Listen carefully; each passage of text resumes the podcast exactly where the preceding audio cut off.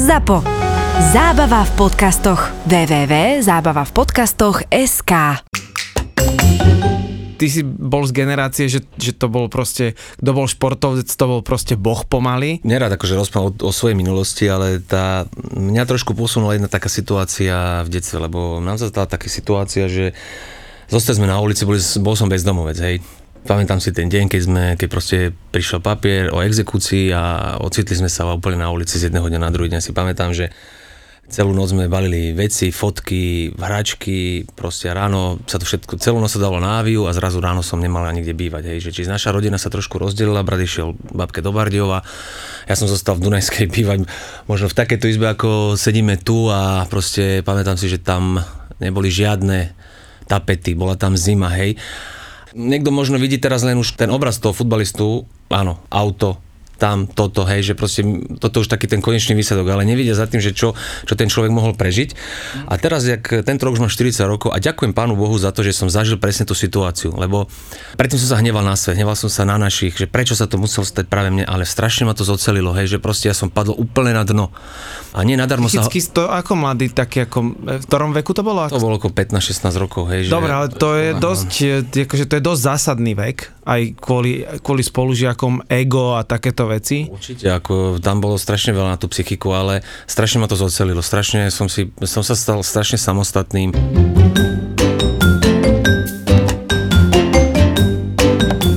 Vo Štvorici na Pambici.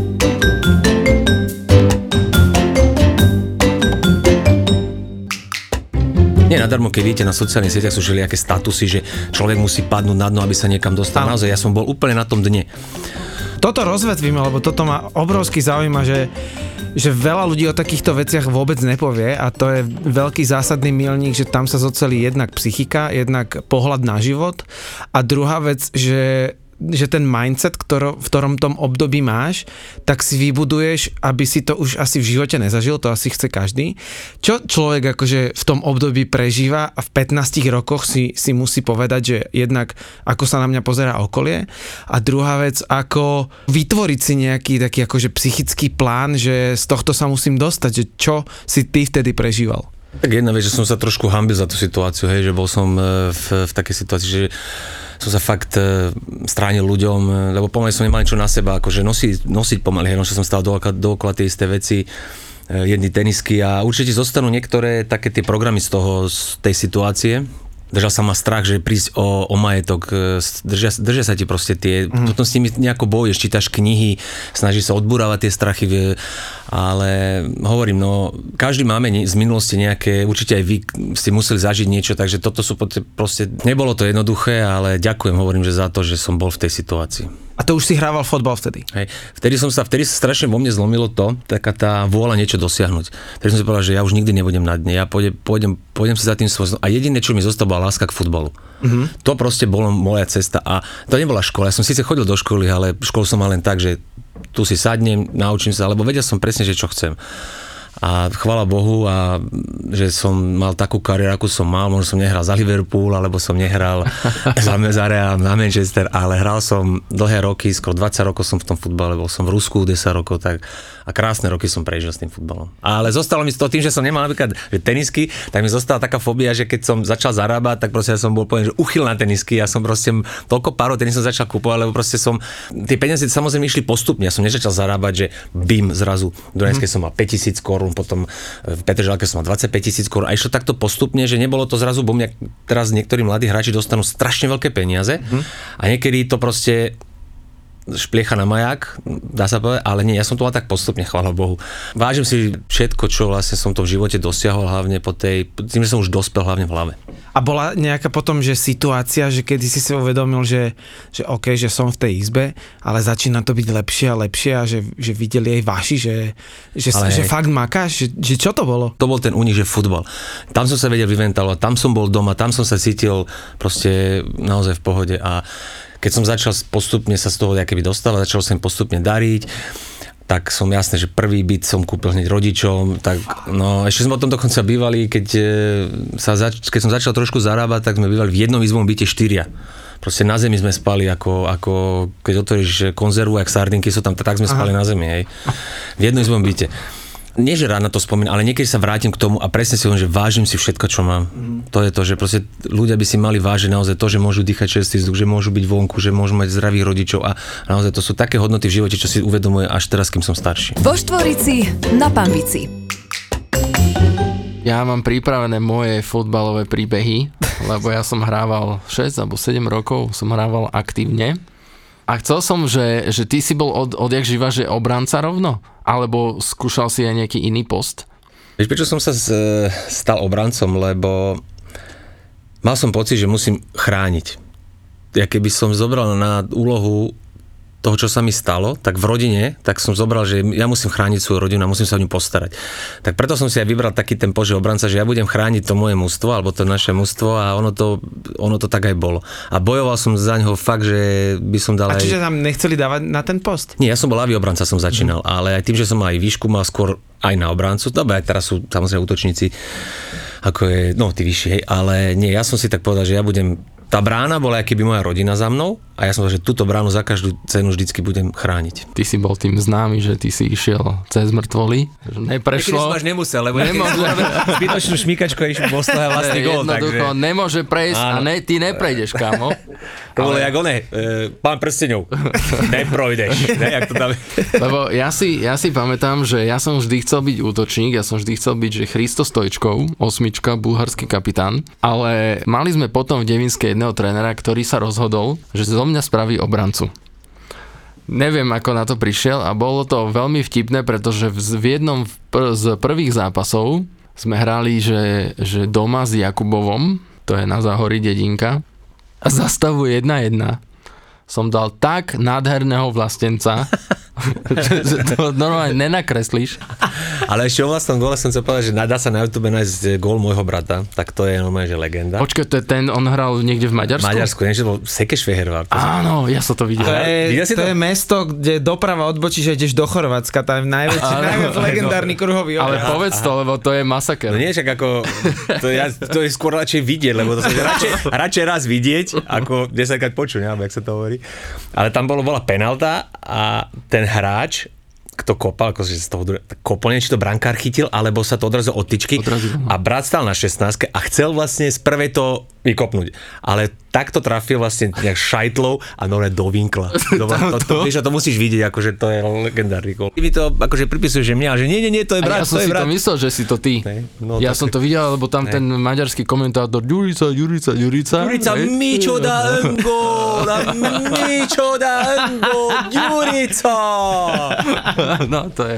Mičo da Engo, akože jaký gól, to je... Počúvaj, my keď chodíme hrávať ako DJ a chodíme napríklad hrať, že so, akože s legendami alebo so známejšími, že DJmi, tak je tam také, že, že strašný rešpekt a že sme že normálne, že dosraní sme niekedy. A keď si ty nastúpil s niekým, bola situácia, že si počul o tom človeku alebo niekto, kto bol fakt, že, že, že, že mega obrovská osobnosť a aké to je nastúpiť s tým človekom, ktorého vidíš v telke a zrazu ho proste idete proti sebe a mňa zaujímajú tie psychické dojmy, lebo tam sa musíš posrať, že proste si s ním zrazu na trávniku a možno není až tak akože dobrý, ale tá, tá jeho legendárnosť ho robí tá jeho povesť, že ako to všetci opisujú. Aura. No ale presne. je- Áno, ale neprejdeš, kamo. No, no.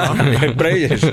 Vieš čo, akože natrafil som na také hráčov, že majstri sveta, hej, ale potom keď si ho raz kopol, druhýkrát kopol, tretíkrát kopol, tak aj jeho prešiel ten smiech, vieš, takže ten rešpekt si musíš urobiť aj ty, že to, že on je síce akože osobnosť, ale ja som si povedal, že dobre, ale tak ja čo, ja, ja som tu takisto, e, mám, e, som futbalista, mám kopačky, ty máš kopačky, lopta je rovnaká, tráva je zelená, dve brány, hovorím, ale čo, ty nie si o nič viac ako ja. Počúvaj, čo ste robili, keď, eh, keď v Artmedii ste v tom porte za polčas bol nu- 2-0 pre Porto a tam za polčas všetci už vypli telko zrazu, že 3-2 Petržalka v porte. Že to, to ste museli porozbíjať tam celú šatňu. Ale hej, však tie skústo, čo nám donesol, tie, tie hliníkové, tie bedne, kde sme mali dresy, tak tie sa tak ohli, že proste to nevedel už tam nič dať, hej, že my sme si proste to tak skákali sme tam, ja sme boli šťastní. No, proste. Tréner poskal veľmi dobré mústvo v, v tej dobe, keď bol tréner Weiss, tak hlavne, že sme boli dobrá partia. My sme, my sme ráno išli spolu na kávu, my sme spolu chodili po tréningu na kávu, hej, že my sme boli, a hlavne Vlado je tréner, ktorý strašne emočný, vie to do seba dostať a to je to, že lebo je tréner ako tréner, ktorý môže povedať, že, á, že poďme chalani, dáme, ale on, on proste vždycky nám dodal také krídla. A to bolo dôležité, to, že mm, ten tým bol len zo Slovákov a bolo tam pár Čechov vlastne, čo viem, čo sme spolu hrávali, ale ináč to boli chalani zo Slovenska. Tam boli proste len, len my sme tam a hovorím, on vedel vždy, čo povedať tým chalanom. Ja som o tom pozeral ďalší dokument, lebo ja som strašne extrémne dokumentový, tak teraz uh-huh. som pozeral Maradonu uh-huh.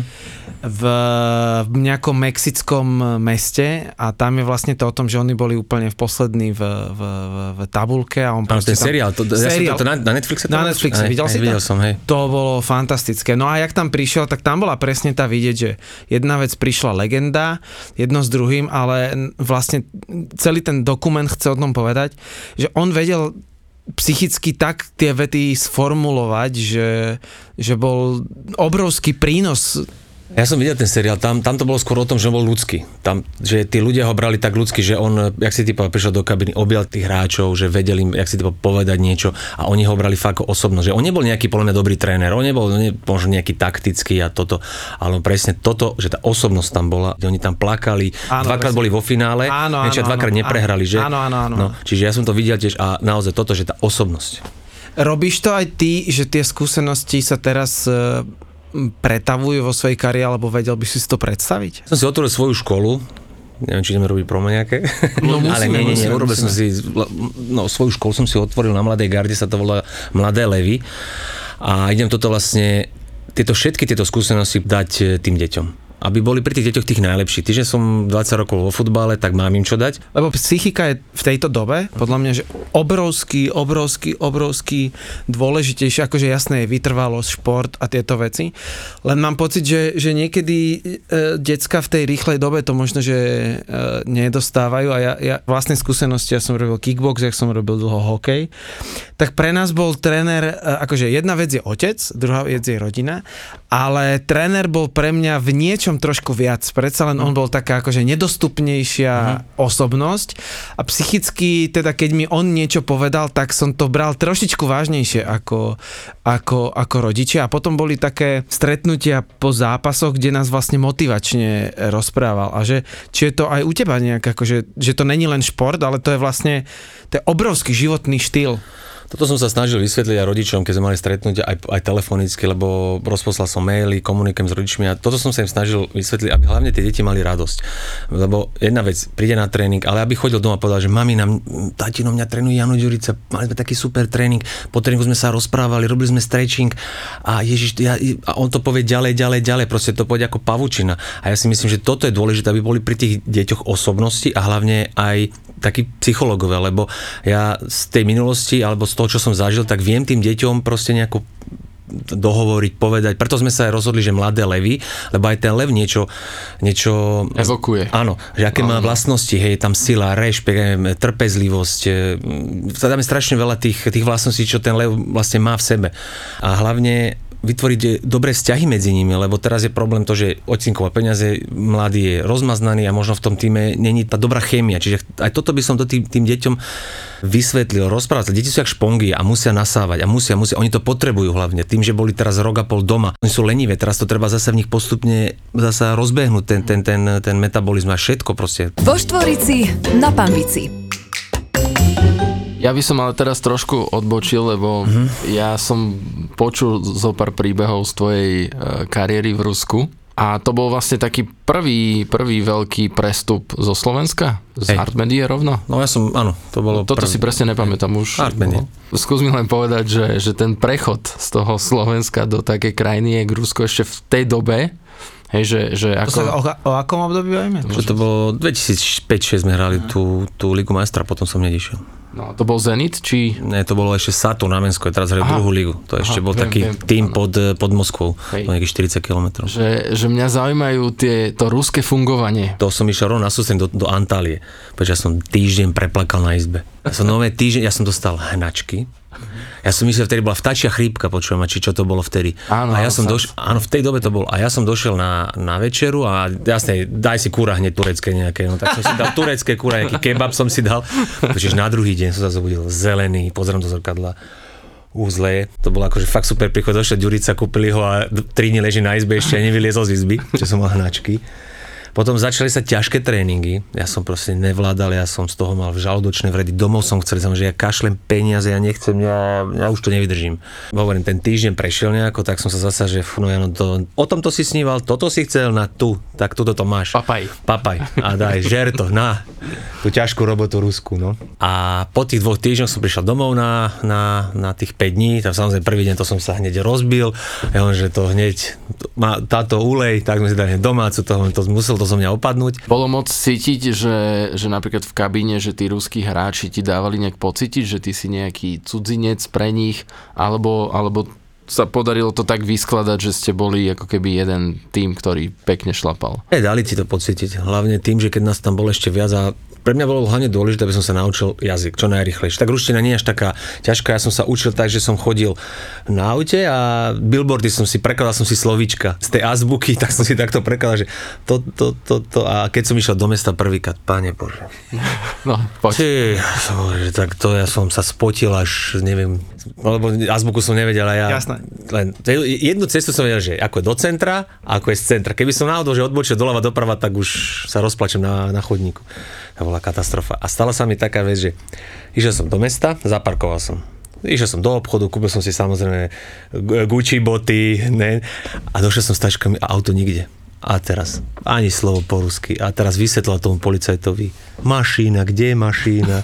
A teraz... Ale tebe fakt ukradli auto? Nie, neukradli, Okay. odtiahli. Okay. No, ale vieš, čo to bolo? To bolo na 24 hodinovka to bolo. Museli sme ísť pre papiere, domov som zabudol. Potom som musel zasa tam, musel som ísť niekde na políciu, tam zaplatiť ten štraf.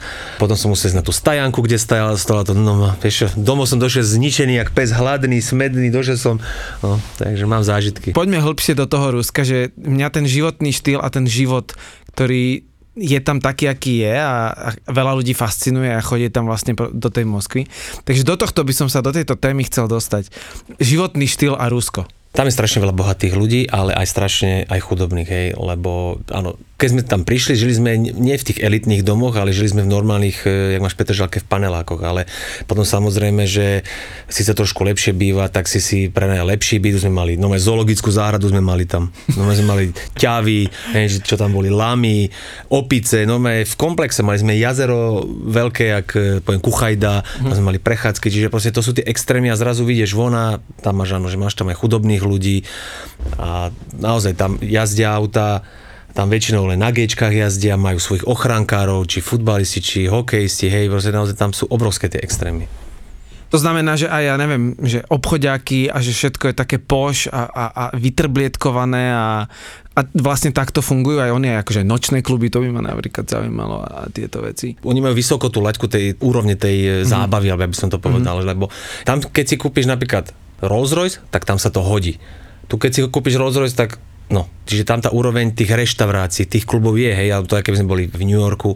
Ale hovorím, že veľa ľudí, čo bolo aj v New Yorku, napríklad na tak, že žili niekde v nočných kluboch, nik povedal vždycky, že tá Moskva je úplne na inej úrovni. Chodili sme akože do nočných klubov po zápasoch tak a tam tí bodyguardi alebo tí SBS, ktorí mali, boli vždycky pekne oblečení v oblek, ale nikdy som nevidel nejaký konflikt. Napríklad, keď ja do nich niekto skákal, ja si raz pamätám jednu situáciu, že v Moskve bol nejaký Čečenec alebo nejaký a zhádal sa s tými SBS kanónmi, vykrikoval tam, bolo tam také obrovské sklo, on to celé rozbil, že ja vás tu všetkých postrieľam, toto, toto a oni stáli a nič. Proste len povedali, že viete, kto je majiteľ tohto, tejto reštaurácie. A bolo. A bolo. Oni nie, že ho by ho chytili pod krk. U nás by samozrejme, u nás by už, už Áno, bola nejaká jasná, bitka, už by to inak riešili, lebo tu si musíme niečo dokazovať. Mm-hmm. Tam je tá úroveň.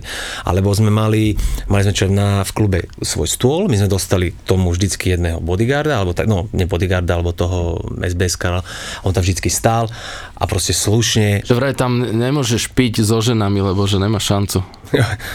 No. tak, tak. No ale to myslím, že ani u nás není problém. to, to je, ale myslím... je to tam také, že teda, že sa teda, keď sa pije, tak sa pije a oni teda vydržia. Ešte ako niekto hovorí, že, vodku, že v Rusi pijú len vodku, to je pravda. U nich je vodka a whisky, hej. Čiže ja keď som bol, keď som bol v Rusku a keď som povedal, že a čo si dáme a idem vodku. Vodka, whisky. Čiže oni zasa pijú kvalitnú whisky skôr ako tú vodku. Bolo ťažké odísť? Z Ruska? Bolo, ja som mal také pohnutky, že by som tam zostal žiť, lebo tým, že som tam bol viac, neviem, po 6 alebo 7 rokoch si môžeš, e, neviem, či pás alebo dvojité občanstvo, ale tým, že by som stratil slovenské, lebo my nemáme s Ruskom dohodu o dvojitom občanstve, mm-hmm. takže to som nechcel, lebo keby som bol už teraz Rus, mal som ruský pás, tak by som si musel víza ja vybavať na Slovensko. Hej, to je bol problém. No, tak to bol problém. Ale keby sa dalo, určite by som si to dvojité občanstvo urobil, lebo ja som rusofil, ja naozaj mám rád tých Rusov, teším sa, keď tam zasa v lete pôjdem a chcem ísť na nejaký zápas, lebo tí ľudia ma naozaj majú radi a cítim to aj na Instagrame, keď som pridal teraz fotku, vyhrali pohár. Ano, videl no, tak videl som tam naozaj 200-300 tých, tých komentárov, ľudia mi tam naozaj, ja som naozaj tí ľudia si ma viac vážia, poviem to tak ako tu na Slovensku, hej, lebo hmm. tu som zažil teraz, potom jak som skončil s tým futbalom, fakt facku. Športovec ako taký má určitý vek, do ktorého to môže robiť a potom buď sa dá teda do niečoho iného, alebo je teda veľa iných spôsobov. E, v muzike je to také, že my môžeme fungovať teda e, veľmi dlho, že nás teda ten vek nelimituje. David Geta. Áno. A čo to je psychicky pre športovca, že, že sa dostane do bodu, e, aby nemusel preskakovať svoj tieň, by som to povedal, že to je extrémne psychická záťaž, aby u nás veľa hudobníkov to ani nedáva, že aj veľa tragédií sa stalo kvôli tomu, že sú strašne pušovaní z manažmentu a o tej psychike sa v posledných rokoch začalo veľmi rozprávať, že tento mentálne nastavenie je absolútne veľmi dôležité a to vlastne robíš teraz pre decka. Ako sa to psychicky, alebo ty vieš z vlastnej skúsenosti, e, nastavuje a čo tam je veľmi dôležité podchytiť? Treba si uvedomiť, kedy je čas na zmenu, lebo tým, že skončil s život sa nekončí, život je ďalej. E, potom jedna vec, že už som vyhorel psychicky že už som nemal, ťažko som hľadal motiváciu, ťažko som sa vedel prekonať. Už to bolo také, že som išiel, už som ťahal ten vozík pred sebou, fakt už bol tak ťažký ten vozík, že už som povedal, nestačí, áno neboj sa skončiť s futbolom. Neboj sa, prečo, veď život je ďalej, veď ty sa, ty sa nestratíš, prvá, veď čo si, spomen si, čo si zažil v živote. Veď pomaly nemal si kde spávať a pozri, kde si to dotiahol. Čo sa, čo sa ty bojíš, nemusíš sa ničoho báť. Čiže som si uvedomil tieto veci. Dobre, prišla toto korona, trošku som sa hľadal ten rok, rozmýšľal som, že čo, ako a potom ma napadlo toto, že budem trénovať tie deti a prečo nie, veď zasa niečo nové, veď niečo sa, dvere sa zatvoria, druhé sa otvoria. Áno, tam je nová tá vlna tej motivácie a hlavne keď potom vidíš na tých deckách, že teda keď sa dosiahne nejaký úspech, vidíš, že tá cesta je dobre nastavená, ale ešte musíme prejsť trošku k repre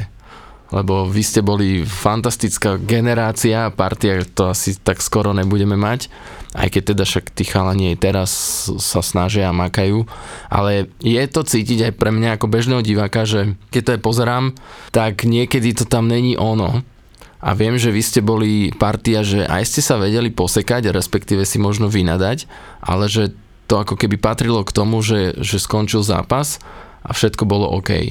Tie emócie sú tam či na ihrisku, či mimo ihriska, ale ako to je v rodine? Veď v rodine sa koľkokrát pohádaš, pohádaš sa s otcom, s mamou, s bratom, tam sa vytvárajú vzťahy, nejaké puta, ja som tam bol 14 rokov, hej, čiže tam proste, my už sme vedeli poslepiačky o sebe, so škrťom, keď sme hrali, tak ja som aj náhodou, že prešla lopta za mňa, som vedel, že škrťo tam je, nemusel som sa báť. Ja som mu takisto vždy kryl chrbát, ale to už, bola, to už boli automatizmy, ktoré sa vytvorili za dlhé roky. No toto presne som, že vy ste boli taká dvojička, že vy ste si vedeli aj, že naložiť? Jasné, že v tom, keď sme hrali na majstrovstvách Európy proti Rusku, tak išla taká lopta 2-1, sme vyhrávali, dokonca už boli nejaké 2-3 minúty, išla taká lopta, ja som si ju chcel tak spracovať lavačkou, tak petičkou a škotil na mňa, ty a píp, píp, píp. A, a, ja, a ja naspäť, ty plešatý, ty, one, píp. A sme si takto dávali píp, píp, píp. A na konci Oh, jak sme sa radovali, skákali sme po sebe. Ja, ja no prepač, ja som nechcel, ja som toto. Ale škrito, dobre, však ja ťa mám rád. Mm, a už, už sme boli, už boli Tam bola vtedy remíza s Angličanmi ešte potom ano. 0-0. Prvý, my sme to mali tak vypočítané. A s Velsom vyhráme, s Ruskom remizujeme a keď s Anglickom prehráme, tak máme 4 body a máme šancu. A úplne naopak. Naopak, no, no. Ja mám rád anglický futbal, lebo mne sa strašne páči, keď anglickí diváci, oni, keď padne gól, oni nekričia, že gól, ale oni zakričia, že Hej, hej, je. hej. To som nikde inde nepočul, to je, to je parádne. Hm. Tá anglická liga je naozaj na asi Kladivári. naj, najlepšia no, na, na svete. Ja to tiež mám rád, lebo mne sa ľúbia tie štadióny, že ľudia sú blízko. Áno, áno. To je, áno. tá atmosféra je fakt tá anglická je asi najlepšia. Mne sa fakt, ja tiež strašne pozerám tú anglickú Erik ligu. Cantona, Kolierik Horek, tam zbil diváka. No, kopačka, jak, jak je leteli. No, Jak. Paul Gascoigne zbombovaný na kašu večer pred zápasom a na zápase dva góly. Tak on že vraj si dáva pred zápasom pohárik e, kvôli tomu, lebo že vraj alkohol však rozťahuje žily a že mu to strašne pomáhalo, si musel dať No, ale videl som teraz poslednú fotku, ale si to Zlé, videl. zlé, no. Si, potom si pozri, jak vyzerá? Úplne troska, troska. To bol, fakt. to bol taký hráč, že vlastne že Grázel, ktorého by si najradšej prizabil a vyrazil z mústva, ale nemôžeš, lebo vieš, že keď on sa postaví na to ihrisko, tak on jednoducho urobí ten zápas. To sú takí ľudia niektorí v každej branži, že by si ich roztrhal, ale nemôžeš, lebo No, Na to- to, sú, to, áno, to sú také typy hráčov, proste, áno, to... Jeden fandí Chelsea, druhý West Hamu. Dvaja futbaloví chuligáni, ktorí s kámošmi riešia v prvom rade Premier League. Od fanúšikov pre fanúšikov. A tak, ako nám huba narastla. Ťaháme lajny, šepkáme rozhodcom, hovoríme na rovinu. Taký gól zrušený, akože ja neviem, čistú ruku si máš urezať, dať si ju za hlavu, alebo proste normálne, keď bežíš na branku, brankár ti urobí zákrok, vyrazí loptu proti tebe a trafi ťa lopta niekde medzi brucho a cecek a ty tam náhodou máš ruku, príbehu úplne normálne a to zruší. A ja som to v tom momente vypol. Ale vo Vare je samozrejme priestor aj na Ligu majstrov, Európsku ligu. Predstav si, že ten Arsenal tú Európsku ligu vyhrá, budúcu sezónu bude hrať Ligu majstrov, ty vole, však to je, jak keď najškarečší chlapec v tvojej triede začne randiť s nejakou čajočkou. Potom, čo som videl to 0-1 s Evertonom, oni naozaj nemôžu to vyhrať. Máš rád futbal? Hľadaj VAR, VAR je víkendový amatérsky report nie len z Premier League. Ja toho klopa milujem. Keby tu sedel s nami, tak ja nemôžeme tú reláciu dokončiť, lebo sťažuje sa na zlý štadión v Madride, zlá tráva, zlé počasie, fúkal vietor, rýchla lopta, hej. Tak prvé 3 roky bol, alebo 2 roky bol VAR najlepšie na svete. Čo to, čo, to bol dokonalý výmysel sveta, hej, keď sa všetky VAR rozhodnutia sa točili pre Liverpool, to bolo popiči, to bolo super, to bolo bombastické. VAR, prvý slovenský futbalový podcast v produkcii ZAPO. S Julom Turčekom a Matejom Mutišom. Čo je pre teba po tých rokoch veľmi úspešných ešte stále motivácia? Či čo ťa dokáže tak vnútorne e, motivovať, aby si stále napredoval? Alebo čo sme teraz počuli, to bol obrovský príbeh, to bol vlastne, ďakujem, ďakujem. to bol americký sen po slovensku. Áno, áno. Ale je to tak. A čo je pre teba stále tá životná motivácia, lebo si zažil naozaj, že... Tak, jak Milan povedal, že niečo sa skončilo a tak si ty povedal, že niečo nové ťa zase motivuje. A teraz sú pre mňa motivácie tie detičky. Mm-hmm. Hej? A tomu sa chcem teraz venovať, chcem tomu naozaj sa odozdať tejto robote. Viem, že to bude ťažké, ale čo není v živote ťažké, akurát tak sa hovorí, že v rece zemiakov.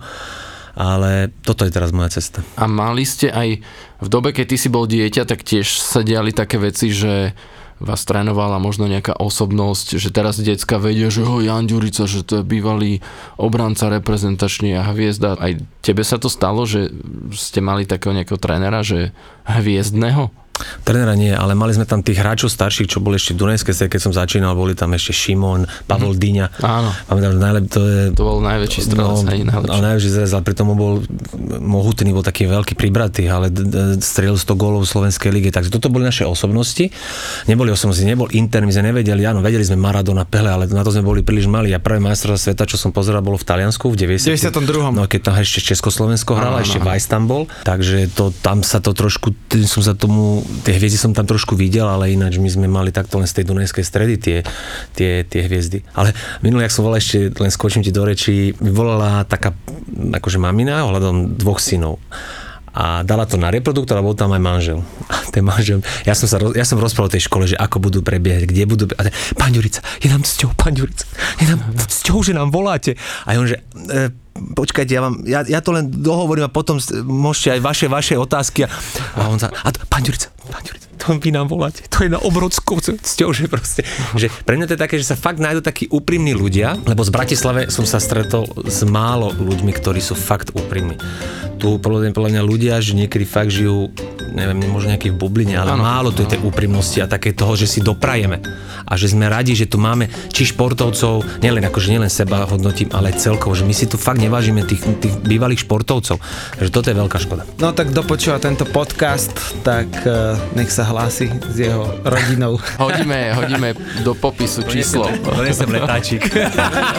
Ďakujeme veľmi pekne za fantastickú debatu. Pre nás sú toto také, aj možno sa nám trošku otvárajú nové možnosti a také nové myšlienky chodia k nám, lebo my tiež žijeme z tej svojej DJ-skej bubline, aj keď teraz...